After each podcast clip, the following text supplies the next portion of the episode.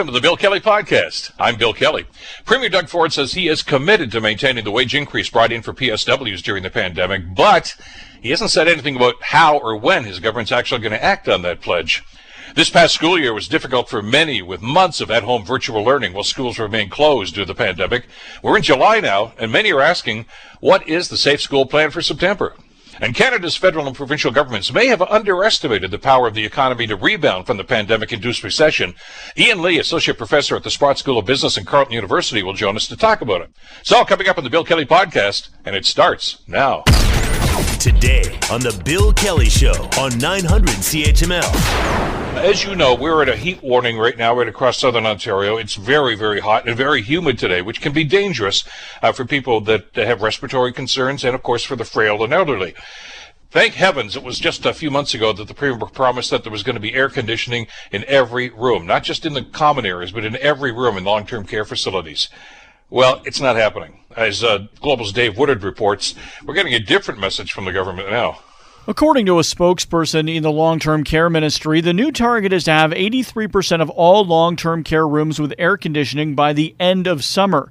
Geriatrician Dr. Nathan Stall says the change in messaging is not incredibly helpful. The lack of trans transparency and clear responses about what's causing the delay just creates mistrust. He says that from what he's heard, the reason for the delay is twofold the supply chain of air conditioners and the ability to actually install some of these things when homes were in outbreak. Dr. Stall says the government should tell the public why there's a delay. People do understand that that things still aren't normal uh, during COVID 19 when it comes to a lot of sectors. Dave Woodard, Global News. Okay, uh, thanks, Dave, for the report. Uh, the, you know, the excuse or the rationale, whichever phrase you want to use here, is they say there's a problem with supply. It was a year ago that the premier made that promise. A year. They've had a year to get this thing together, and, and it's still not happening. And and having air conditioning by the end of the summer, really? That's does that make any sense to you? Anyway, uh, let's let's talk about that because I want to talk about the condition in long-term care facilities because I think we need to talk about some of the details here and some of the promises that have been made. Uh, pleased to welcome back to the program to do this, Dr. James Tiessen. Uh, Dr. Tiessen is the uh, Director of Health Administration and Community Care and an Associate Professor at Ryerson University. Uh, doctor, thank you so much for the time. Great to have you back in the program today. Thank you very much. Good morning, Bill. Uh, good to have you with us. Uh, lots of promises here. Uh, not too many of them have, have actually come to fruition. Uh, for the people that have uh, loved ones in long-term care facilities, and for the people that are working in these facilities, doctor, this is a very frustrating time. It sure is, and anyone who's had loved ones in these facilities and visited them in those stifling rooms um, will be, you know, mortified that um, this has not been addressed yet. Um, and we know with global warming, summers are getting hotter every day, every year, shall I say. It's really a problem. And, and like I said, just in a preamble here before you joined us, I mean, he said a year. It was a year ago this month that he made that promise. So, the, you know, the, the suggestion that, well, we're having a problem with supply chain, that doesn't really hold water. It, it, it doesn't, but, and again, I, I, I don't want to be an apologist for the managers of these facilities but you know, they've had their hands full the last year with all kinds of things, and this is another thing. Frankly, this should have been in place years ago. Um, mm-hmm. And to turn it around under the COVID conditions is something to be admired. That's an admirable goal, but um, it's really unfortunate that it hasn't um, come to be when we look at what needs to be done here, and, and, as I mentioned, I want to include both the residents and the people that work in these facilities. Mm-hmm. Uh, the, the, the, the, playbook as to what needs to be done to try to fix a lot of the concerns that have been raised here is, is really there in, in the number of reports that have actually been done about the facilities and some of the shortcomings. Yeah. Um, we've had a couple big reports of the province, and now um, Dr. Sinha is doing a national review of what's, what's necessary.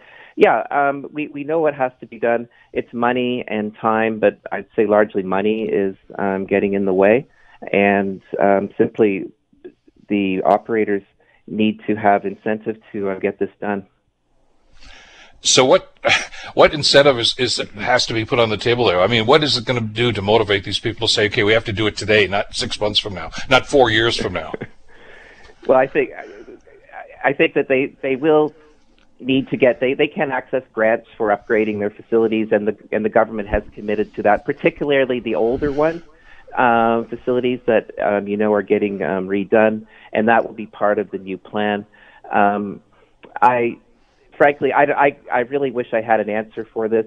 And even if they were drop to drop um, money on the table right now for the operators to work with, uh, given supply chain situations and labor shortages in for construction installation, all these things, I think would be tough to get done. Um, I think it's pretty clear that yeah, we're not going to see much more happening this summer, unfortunately. What about the working conditions? I mean, we can talk about the, the, the residents, and that's problematic. There's a, a, story in the front page of the Hamilton Spectator today uh, about Grace Villa, and as you know, that was one of the LTC mm-hmm. facilities that actually had a terrible outbreak uh, from yeah. November of last year to January of this year. 234 cases, uh, 44 residents died. One of the, this is a story of, of, one of the people that worked there who's now on long-term leave uh, with post-traumatic stress disorder, and she talked about sobbing in the bathroom. Other residents are on leave. Some have just plain quit. Uh, the working conditions and, and the pressure that's on the staff here uh, is, in her words, immeasurable. And it, I, am sure that Grace Villa is not a unique situation. I, I'm hearing stories like this anecdotally from a number of facilities right across the province. What what do we have to do, doctor, to try to increase the the, the I guess the availability of, of better working conditions, the things that need to be done in the facilities itself. You touched on staffing for one thing, and there, there are a couple of other things, I guess, that, that they really should be looking at. Well, certainly, I, I agree. Um, staffing has to be um, improved, increased, um, and to their credit, though it's a slow process, the government is taking some steps with respect to that. The facilities, as we know, many of them are old. They have to be refurbished. Um, they have to be fixed up and that's a long-term plan. I think what we're seeing um, a year, more than a year, obviously, into this pandemic and how it exposed just how horrible things can be in a lot of these long-term care facilities, where we are seeing some steps being taken finally to address it. It's unfortunate it took the pandemic to put a spotlight on this because, um, as I said to you before, we've had these conversations, Bill. Um, anyone who's had loved ones in these facilities um, before the pandemic just knew how challenged they were and how um, terrible some of the working conditions and um, patient conditions can be. As a matter of fact, and to be fair, this predates not just the pandemic, but it predates yeah. this government too. I mean, this has been going on for many, many years, and we've heard yeah. some some horrific stories about staffing yeah. and and uh, and the living conditions there and the working conditions for the staff as well. And and like so many other things, as Doctor, it's mm. the, what the pandemic has done is is is magnified this, or at least shone a light on things that probably already existed. And and, and of course, the pandemic made them much worse. But what we're looking for, I guess, is an action plan. And, and to that point, of course, the, uh, uh, the words yesterday from the premier, but uh, that three dollar an hour increase that he was talking about, which was now temporary, uh, he wants to make permanent. Is, is that going to help the situation? Absolutely. And you know, if if there is um, a, a shaft or beam of light in the recent announcements from the government and the response to the uh, pandemic with respect to long-term care, that's great news, isn't it? Because that's going to be um, raising the pay of these people by more than 10%, and the and the marginal effect on their incomes is terrific. I sure hope he um, holds to that, and I think the government can pretty well, pretty easily um, afford it. And I'll just give you a number. If you, yeah, roughly, roughly, we're talking about a billion dollars extra a year to um, pay for that three dollar increase for the home care and long term care workers. So if you figure the healthcare budget alone is about seventy billion dollars, I think that's a billion dollars well spent, don't you think? Oh, absolutely. As a matter of fact, a little bit later on in the show, we're going to crunch some numbers uh, because uh, some folks have, have looked at some of the uh, the deficit projections for provincial and federal governments, and uh, the good news is it's not as bad as they thought it was going to be. In other words, they may have a little more money to play with than they thought they did even three months ago. Uh, it'd be awfully nice if they looked at that and said, you know what, let's direct it right over here and make this thing work. Absolutely, a billion dollars. Again, long-term care spending's about uh, for the facilities about five billion, and then home care is another five or six. So um, a billion dollars for those um, personal support workers that are doing the heavy lifting and taking care of our family members and friends that need that help at home. That is money well spent. When we look at the circumstances here uh, of what's going on, and there's a couple of things here that we would maybe connect the dots with here, Doctor. And one of them was the announcement they made, uh, I guess about four or five months ago now, but uh, the the accelerated training for people that want to get into this field. And I know the premier talked about that mm. yesterday. Now we've got this announcement about increasing the the, the hourly wage for these people.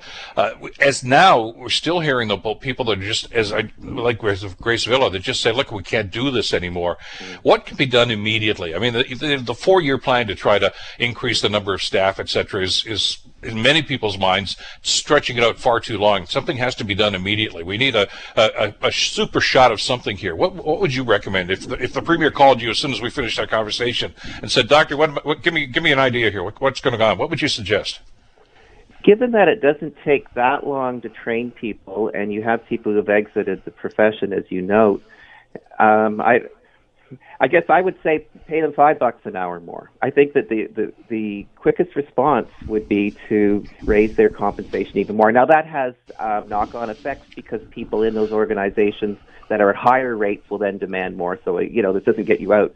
But I think uh, people do respond to um, monetary incentives um, pretty quickly. That's one of the disconnects in this system, isn't it? I mean, you know, we always talk about, and you and I have had this discussion many times, I guess, after one of these reports come up, about the difference between privately and publicly owned facilities. Uh, the, the, the ones that are run by municipalities, and we have a couple of them here in Hamilton, there's some in London as well, uh, tend to have higher increases in salary. I guess maybe because they, they're unionized to a certain extent. Uh, the, the, private ones, uh, not so much in, in, situations like that. Would wage parity be a factor here? If the government said, look, this is the salary for PSWs, it doesn't matter which facility you're in? Well, yeah, wage parity. I mean, you'd like to raise them all up to the higher level. Um, I th- the the city-run uh, facilities do pay more because they have more money to work with. They get yeah. um, top up from city coffers as well as some land um, preferences and so on. Yeah, I think that it, the, the the best way is, I guess, just to pay these people more. And the the sector I'm concerned about is home care because they get mm-hmm. paid even less than the long-term care personal support workers. And we do know that home care is the most effective way and most efficient way of saving money by keeping people at home. So um, the long-term care sector, they they're attracting people from the home care sector. So there's a chain of um, influence. So I think you have to pretty well um, bump everyone up. You're, that's a good point to parity to perhaps stop that um, draining of necessary workers from uh, from across the sector. That's a, a, part of this whole healthcare scenario that doesn't get a whole lot of attention. We've had some discussions about that on our program over the last number of years, and we've talked with the Nurses Association about that. And, and your point is, is bang on. Uh, it's very difficult to try to actually get people to do home care simply because of the, the first of all, the caseloads and, and the salaries involved in it. I just figured, you know what, if, if you're going to dedicate yourself and get trained to be in that profession, uh, a lot of them would rather go into primary care, in other words, the hospital situations, because they, mm-hmm. they know the hours, they know the salary, etc., and they, and they can bank on that for the next little while. Uh, we we've got to do a better job, I think, in all sectors, don't we, Doctor, to actually attract people to this profession and, and make it worthwhile. In other words, you know, give them some assistance to, to do the job properly and, and, a, and a living wage in, in many circumstances. I agree completely. Home and community care and long term care um, governments for years around the world, frankly, Bill, have been saying this is important. This is the direction of healthcare but you got to pay people to do this stuff to make it worthwhile. And people in this field have to see it as a destination um, career. That is, you don't sort of slug it out in home and care and long-term care until you get a hospital gig. You actually say, you know, I really want to take care of people. I want to have relationships with my clients and um, and their families and so on. It's a very different type of approach to care because it's about chronic care and, and helping people for a long time. You want to say this this is a good place to have a career, but to make it a um, viable, it has to pay properly and offer um, opportunities for advancement. Well, I know there's a new minister, Mr. Phillips. Of course, Minister Phillips has taken over the last couple of weeks, and uh, we're looking for some some direction, I guess, and, and, some leadership on this to try to get some of these things done. But I think you and I had this discussion about this almost a year ago now, Doctor. I mean, if you if you asked 100 residents in long-term care facilities, where would they rather be? Probably 99 of those 100 would say I'd rather be home than than in this facility, and and we don't usually make that accommodation for them, and that's something that needs to be addressed. Yeah, I, I agree. That's um, we have, certainly we need the long-term care beds because not everyone can be taken care of home, particularly Right. if they have severe cognitive problems. But um, the the spotlight wasn't on home care during the pandemic because a lot of th- things didn't really go that wrong in the sector, right? Um, so we we have to um, keep you know pay attention to that sector and um, keep people at home and well taken care of. And as I said, make sure that people working in that sector have good career prospects and can benefit from the good service they do to help us, to help us and our loved ones, I should say. Well, the fact that he's talking about it, I suppose, is encouraging. And as you say, uh, uh, you know, it's a promise at this stage. It's not a policy. And, uh, th- th- you know, they've, they've got to put it on paper right now and say this is the way it's going to be. And, and we're hoping that's going to happen sooner than later. Uh, doctor, as always, thank you for your time today. Great to get your perspective on this. Uh, stay well again, and uh, we'll talk again soon. Thanks so much, Bill. And and again, I'll say I really um, appreciate, and we all do. It's just great that you're keeping this in the spotlight because home care, long-term care, that's really important. And um, just keep this uh, discussion going because it really matters. Oh, we certainly will, and and and it's because it's all part of the, the, the broader process, isn't it? I mean, if we do a better job of long-term care and a better job of home care, that helps the primary care, the hospital situation, and the number of beds that are there too. It's all tied together, isn't it? Absolutely. People are in hospitals that don't have to be there, and they cost a lot of money. So the system can be, saved, can save a lot of money, and as you said, people can be at home is where they want to be. Doctor, as always, thanks again. We'll talk again soon. Thank you, Bill. Bye bye. Dr. James Tiessen, uh, Director of uh, Health Administration and Community at uh, Ryerson University. You're listening to the Bill Kelly Show podcast on 900 CHML. I want to talk about education. And we're into the uh, summer break officially, of course. And uh, the anticipation, I think, for most people is that uh, come September, we want the kids to be back in the classroom. Forget about the remote learning. I know that the, the government's pressing for that right now. But uh, what is the government doing to prepare those classrooms and to prepare students for the return to schools? Yesterday, uh, when I was talking with Dr. Peter Jüni, who of course is the chair of the Ontario Science Table, uh, who are offering advice to, to the uh, to the government about this whole thing, uh, Dr. Jüni had some interesting ideas about what he thought schools should look like. We can't just uh, play things very easily at schools. You know, there will need to stay a few restrictions. We want to make sure that all the kids can go back to schools, that as many as possible have received their first dose if they're above the a- uh, 12 or, they are above the age of 12. And uh, that just, you know, for, for the, for the younger kids, that we just have enough restrictions in place that schools are reasonably safe.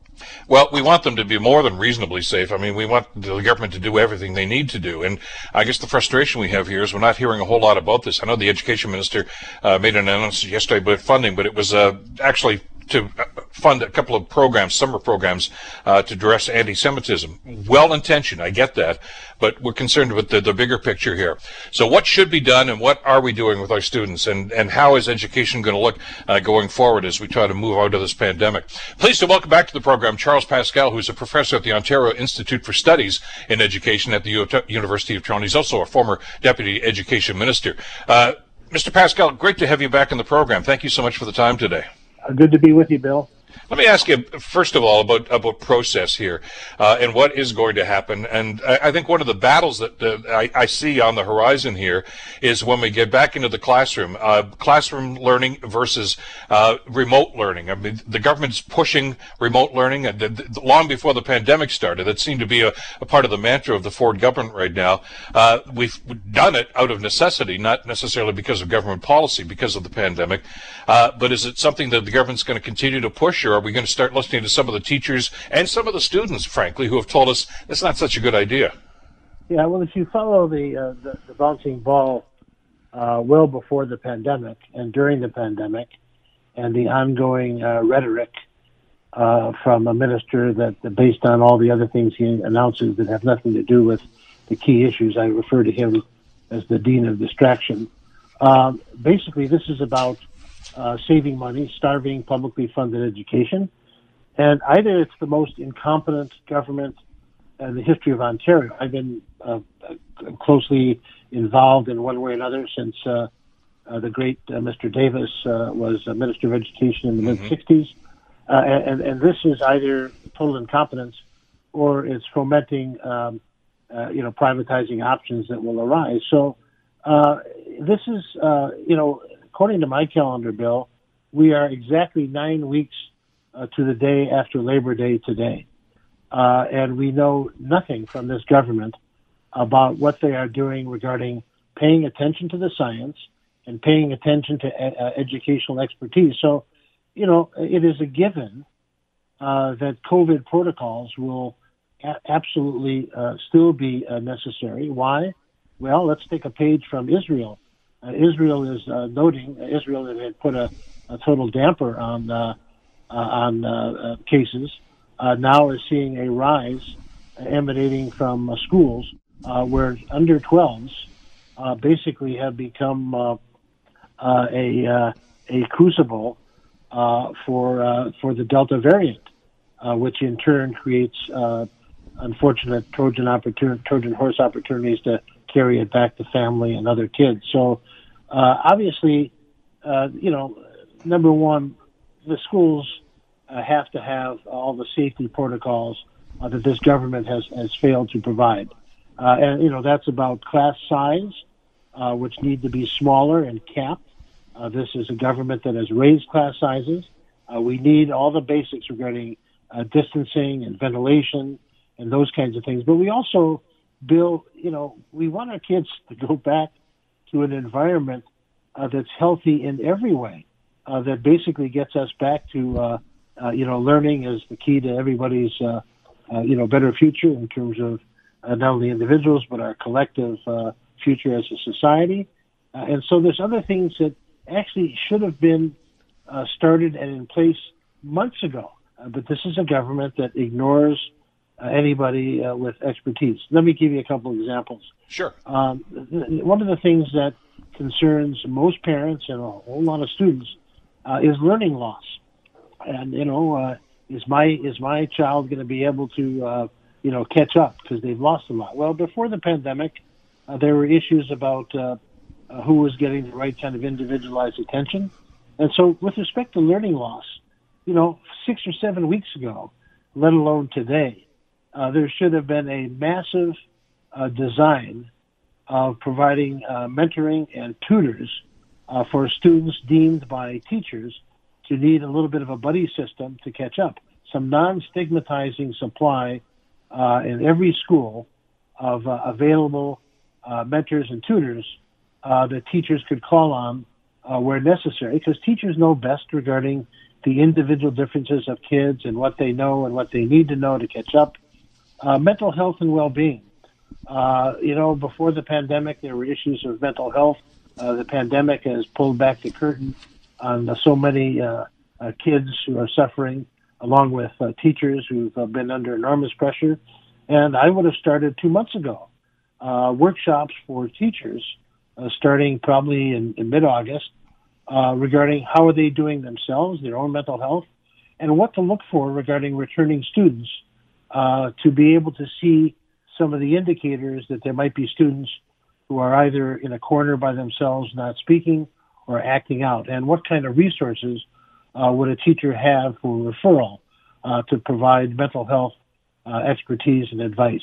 Those things require time, effort, and creativity uh, to uh, to generate, and they require a large amount of resources that this government has not provided. This government has hoarded and taken away resources intended for uh, a healthy and, and a positive school experience, uh, and, and it's a it's a, it's a disaster how did we get to this point? I'm, glad you brought Bill Davis up. Uh, for those who may not know the history, uh, Bill Davis uh, was the education minister for John Robarts, who was the premier for many, many years here in the province of Ontario. And, and Davis, of course, succeeded him in that role. But as education minister, as you remember, Charles, uh, both Robarts and Davis were committed to education. I mean, that, that those were the halcyon days of education in this province, where they built schools, they they helped teachers, they commissioned the Hall Dennis report to say how can we do this better, uh, and they were they were invested in education in such a big way. Now we're into a confrontational mode. This government in, in, against teachers unions, against just about every aspect of education right now, trying to tear it down and, and, and rebuild it to their likeness or to what they want to see, uh, regardless of the opinions and the advice that they're getting from the, the education experts. Yeah, I um, I'm very fortunate. I'm very privileged to uh, uh, not only uh, claim uh, my particular perception that uh, William Grenville Davis from Brampton, Ontario, uh, a progressive conservative premier, I might add, Yep. uh, was the best education uh, uh, minister and eventually premier we've ever had, and and I claim him, um, and I think he would me uh, as a friend, and I, I I I still talk to him from time to time. Um, and Mr. Davis uh, said famously and accurately, if we get publicly funded education right, uh, right throughout the continuum, including preschool, elementary, secondary, and post-secondary, everything else will take care of itself. Uh, issues regarding uh, health and well-being and costs to the justice system and those kinds of things, uh, th- those costs will go down if we get publicly funded education in its highest quality form. He also understood that uh, education was key to Ontario being an, I will quote a current premier, uh, that Ontario was open for business. He understood that the human capital required for business and industry, businesses large and small, to thrive, they had to have curious, lifelong learners uh, that could adapt and pivot uh, as times changed. Mr. Davis understood this back in the 60s and the 70s uh, and, and, and totally understood the economic benefit of building on what we call the human capital side. I, as a, as a, as a psychologist and, and educator, I call it the human development side of the coin. It's the same thing. It's investing in high quality, publicly funded education. This government is deliberately, and I, I, I either it's total incompetence or it's intentional. And I don't think anybody is intentionally as incompetent as this premier and this uh, minister. Uh, so it must be the Trojan horse to bring about uh, privatized options. And their conversations about uh, online learning are all about saving money. Well, I'm sure you saw the story, Charles, uh, from earlier this week about uh, uh, PCMP, uh, P, uh, uh, what's her name, uh, Gila Martow, is suggesting, look, at do we even need teachers in the education system? Why don't we just do everything? They can be a pre-recorded lesson, and the kids can sit in the classroom. Now, this is just her. This is not the education minister, yeah, and I'm hoping have, that I'm hoping that nobody's going to pay attention to this. But you, you, you put that in place and, and, and juxtapose that with, and again, I don't want to keep going back to Bill Davis, but I think he's he's the benchmark. He's he's the, the goal that we should be achieving here. Yeah. Uh, one of the, the, many many wonderful things that he did as education minister, of course, was was the institution of the of the community college system. You talk about getting Ontario ready to be open for business. Look at how that has grown, and look how important that has become. You need well, visionaries yeah. in education, uh, not not bean counters. Well, that's dear to my heart. I'm a former uh, college uh, president, um, and uh, just um, his legacy regarding the college movement uh, was world class and continues to yep. add to that the business side. Regarding the MPP who was musing about uh, recording, look, um, a couple of things. One, uh, it's it's breathtakingly naive, bordering on gross ignorance.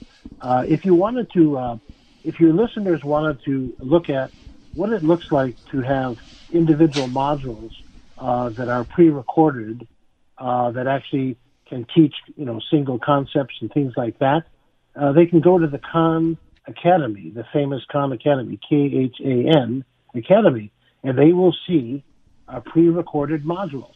The amount of money and design expertise that goes into those kinds of things as a supplement uh, is in the millions and millions of dollars. So this, uh, I find the most interesting thing about this ignorant uh, comment from the MPP is not only the naivete and the ignorance, uh, but not a word from the premier uh, or the minister uh, distances itself. And I, I think she, in, in, in a little bit of you know humble defense, I think she's just riffing off what she hears her premier and her minister saying that it's okay to, to put out uh, stupid ideas that save money.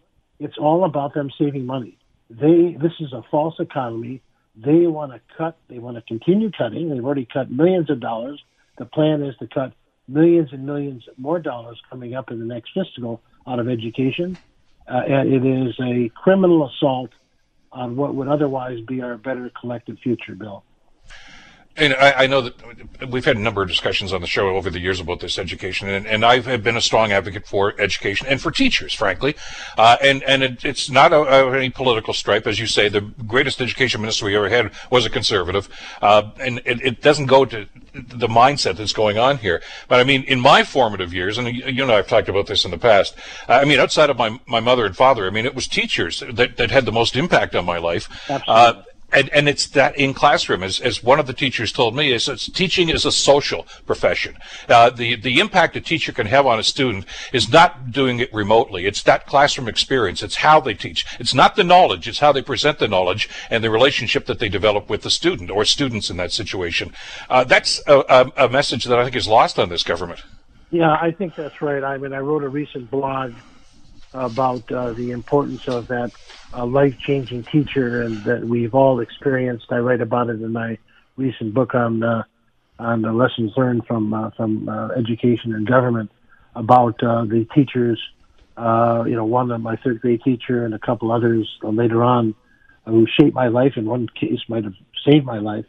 And uh, absolutely, uh, and uh, teachers are the difference makers and we need to respect them, and we need to respect those who represent them. This union bashing uh, gets uh, so uh, again, it's a, another distraction. But one one final comment about uh, the uh, premier, a current premier is hoping uh, that the public at large next June will suffer from political amnesia. So here's a guy that within the first couple weeks of his tenure canceled all of the indigenous curriculum that was going to deal with the horrific consequences that continue to uh, to show up um, uh, regarding residential schools. He insisted that all the uh, uh the the indigenous curriculum that was put into the Ontario curriculum uh, be expunged. And recently, uh, because of the horrific and just devastating findings regarding children and uh, bodies found in unmarked graves next to residential schools. All of a sudden, this premier goes and he does a performative, uh, appropriated kind of thing about how sad he is, and he says we need to put uh, all of this in the Ontario curriculum. Excuse me, he canceled this, and now he hopes that the Ontario public will have political amnesia about education, about Indigenous issues, about long-term care, uh, about autism, and a host of other things. Uh, this has been uh, an evidence-free zone, and I should I want to for any listener who thinks that I'm uh, acting uh, out of, of, my usual zone, which is evidence-oriented. Uh, I'm a nonpartisan. I'm a recovering bureaucrat.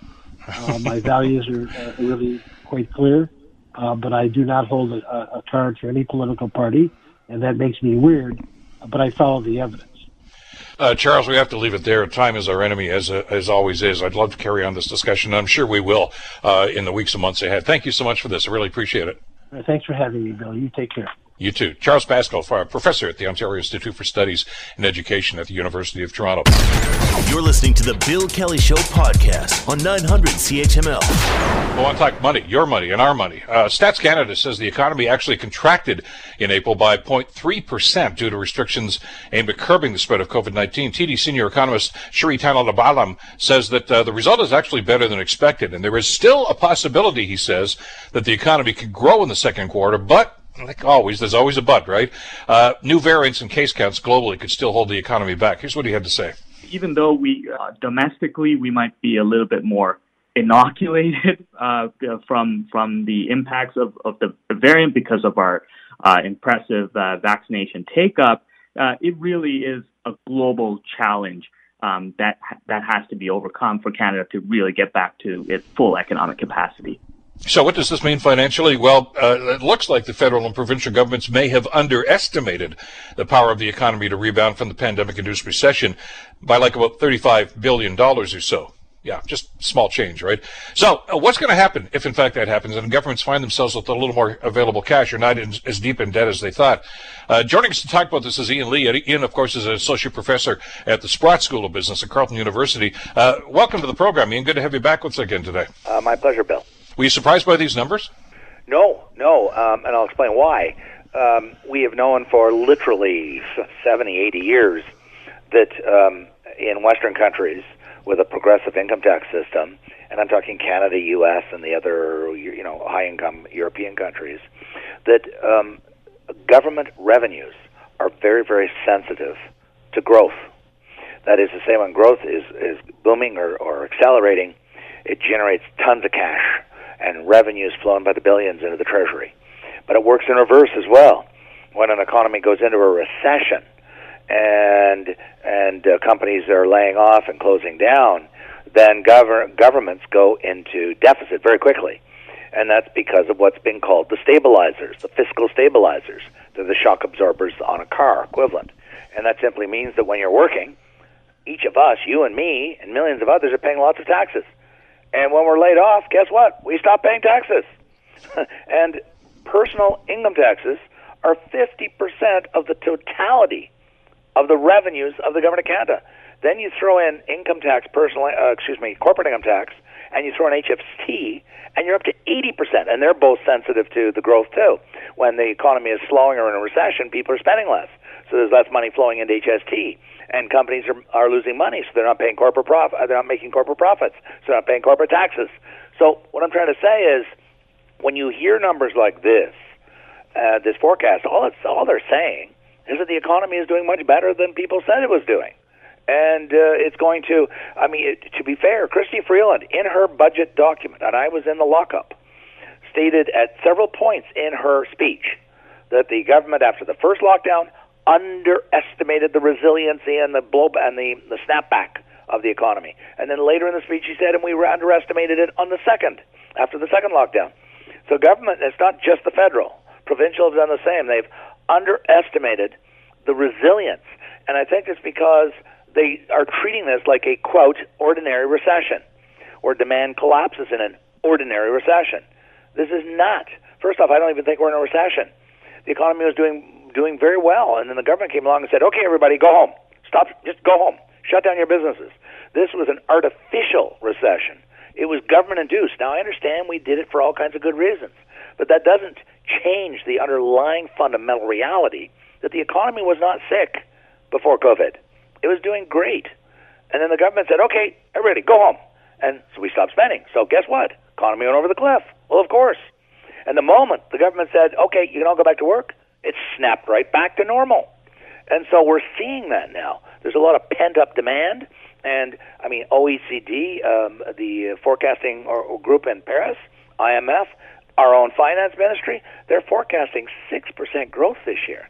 I mean, that, that's the kind of growth that the Chinese government has been achieving for the last 10 or 15 years. So there's, I, I, I think these numbers just simply point at the obvious that the economy is going to be doing very, very well throughout 2021 and 2022, and the government's going to reap um, a, a, a fiscal windfall and, uh, and uh, very substantial uh, tax surpluses. Uh, it when I saw these numbers uh, earlier this morning, the first thing I thought of was a conversation you and I had, I guess, about a year ago now, uh, where you predicted this was going to happen. It's not going to be as bad as they're saying, but don't finance ministers traditionally lowball these numbers just to, to give them some some comfort room? I think they do. Um, uh, gives them wiggle room because then, you know, I, I've been saying this to my students. I used to say this when I was at the bank years and years and years ago. It's better to under forecast and over deliver mm-hmm. rather than over promise and under deliver. Even though you may have produced the same numbers, if you over promise and you don't come in, you come in below promise, then people say, you know, you're a, you're terrible, you're a failure, you know, you did a terrible job. Whereas if you if you lowball the numbers, and this applies just as well as much to you know the, the corporate world, the university world, you're an administrator responsible for some portfolio you know you're in radio and you lowball your your numbers of your market audience share, and then they come in higher and you say, hey, look at how good we were. You know, we, we exceeded expectations. And so I think that finance ministers have become very good at that. It started with Paul Martin, actually. He taught everybody the, the bag of tricks, tricks, so to speak. And he was famous for that.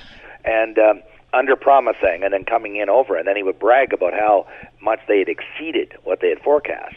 And, um, and so, okay, fair enough fair enough. uh, and uh, but it doesn't change what I said. The underlying reality that governments are very sensitive in terms of the fiscal revenues flowing in to the growth in the economy. When the so to those people out there, and you know, who sometimes say, "Oh, why do we always talk about GDP? It's not important." Well, yes, it is because GDP is the totality of all our wages and all our salaries and all our incomes. including pensions. So when GDP goes down, that's another way of saying that income for all of us went down. And when income goes down, guess what happens to government?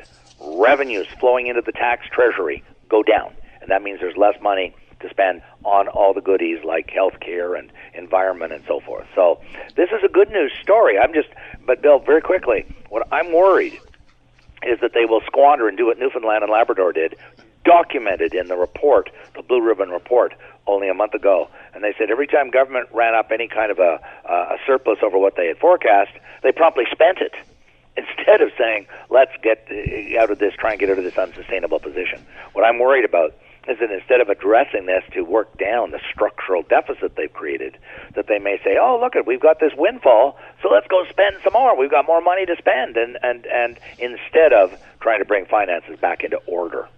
Well, yeah, but that's, I guess, to a certain extent, human nature. I mean, if all of a sudden you find you, you've got a lot more money in the bank than you thought, or you're getting a check for, you, you, the prudent thing to do is to, okay, let's pay down my debt, let's yeah. do this, or that. Uh, but instead, you know, we run, run to Winners or after, you know, to, to whatever, you know, Best Buy and get another stereo or another TV yeah. or something like that. Yeah. Governments are doing that very same thing, and especially because, well, let's use the Ontario example and, and the national example. There's going to be a provincial election a year from now. There's going to be a federal election, right. could be tomorrow for all we know. Uh, governments want to be seen to be spending money on stuff that we want to see. Yeah. Uh, so you know as well as I do, if we're talking 35 billion, as one of the uh, estimates was, that's that money's probably going out the door now again as we speak. I agree. I agree. And and you know some listeners can say, well, so what? Uh, what's wrong with spending the money if it's being spent on us? Well, that's a good thing. And I would say in normal times, if this was the 1960s or the 70s or the 80s, hey, next year is going to be grow faster than this year. You got more revenues coming in next year than this year. Don't worry about it. Don't get your knickers in a knot.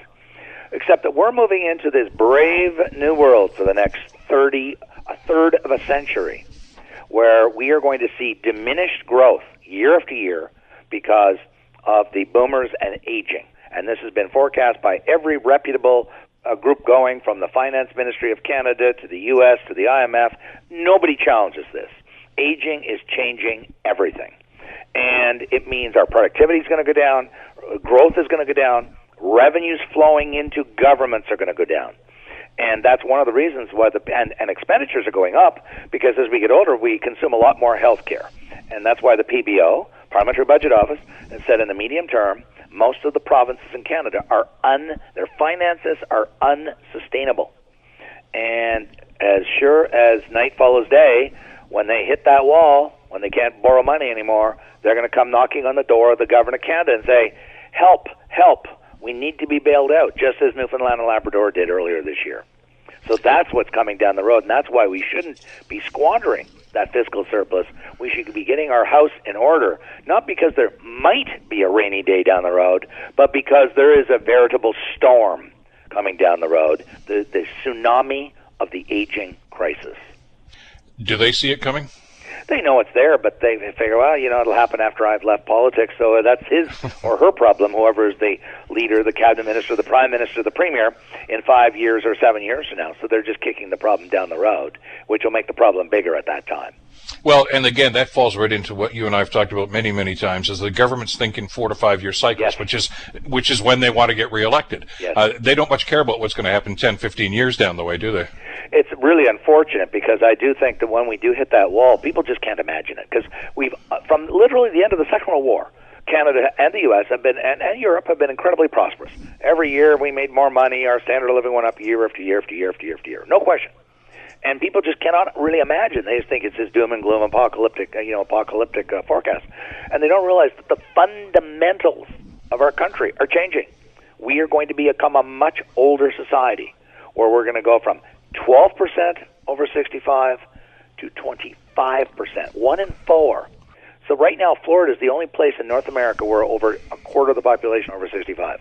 So in about less than 10, roughly 10 years, all of North America is going to start to look like Florida, but without the really good weather and the and the beaches. I reminded of a conversation I had years ago with a, a, a counselor, city councilor, uh, about their budget and, and some outlandish thing. I can't even remember what the project was, but it was going to cost millions and millions of dollars. And I said, well, you can't afford that. And he says, I will find the money somewhere. That, that seems to be the attitude that, that a lot of governments have these days is, I know what Ian Lee is telling me about, and it probably is going to happen that way, but we'll find the money somewhere. Yeah. Um, I, I do think we'll be talking, our conversation, all of us, in about five years from now uh, we will not be talking COVID whatsoever. It'll be history. History. We'll mm-hmm. be talking about it in history books. Um, I, I do think we're going to be talking about. Uh, I do believe we're going to have two crises, and I mean for a very long period of time. I mean 15, 20, 30 years. One is a labor crisis, labor shortages. I completely disagree with Chrystia Freeland, keeps talking about the unemployment crisis. We already have labor shortages as we speak. 650,000 unfilled jobs in Canada. Uh, there's shortages everywhere, and the other will be the healthcare crisis. And you could, some would say, well, we're already there. I mean, there's waiting lists of two and three years. You know, you want to get a hip or a knee in this country.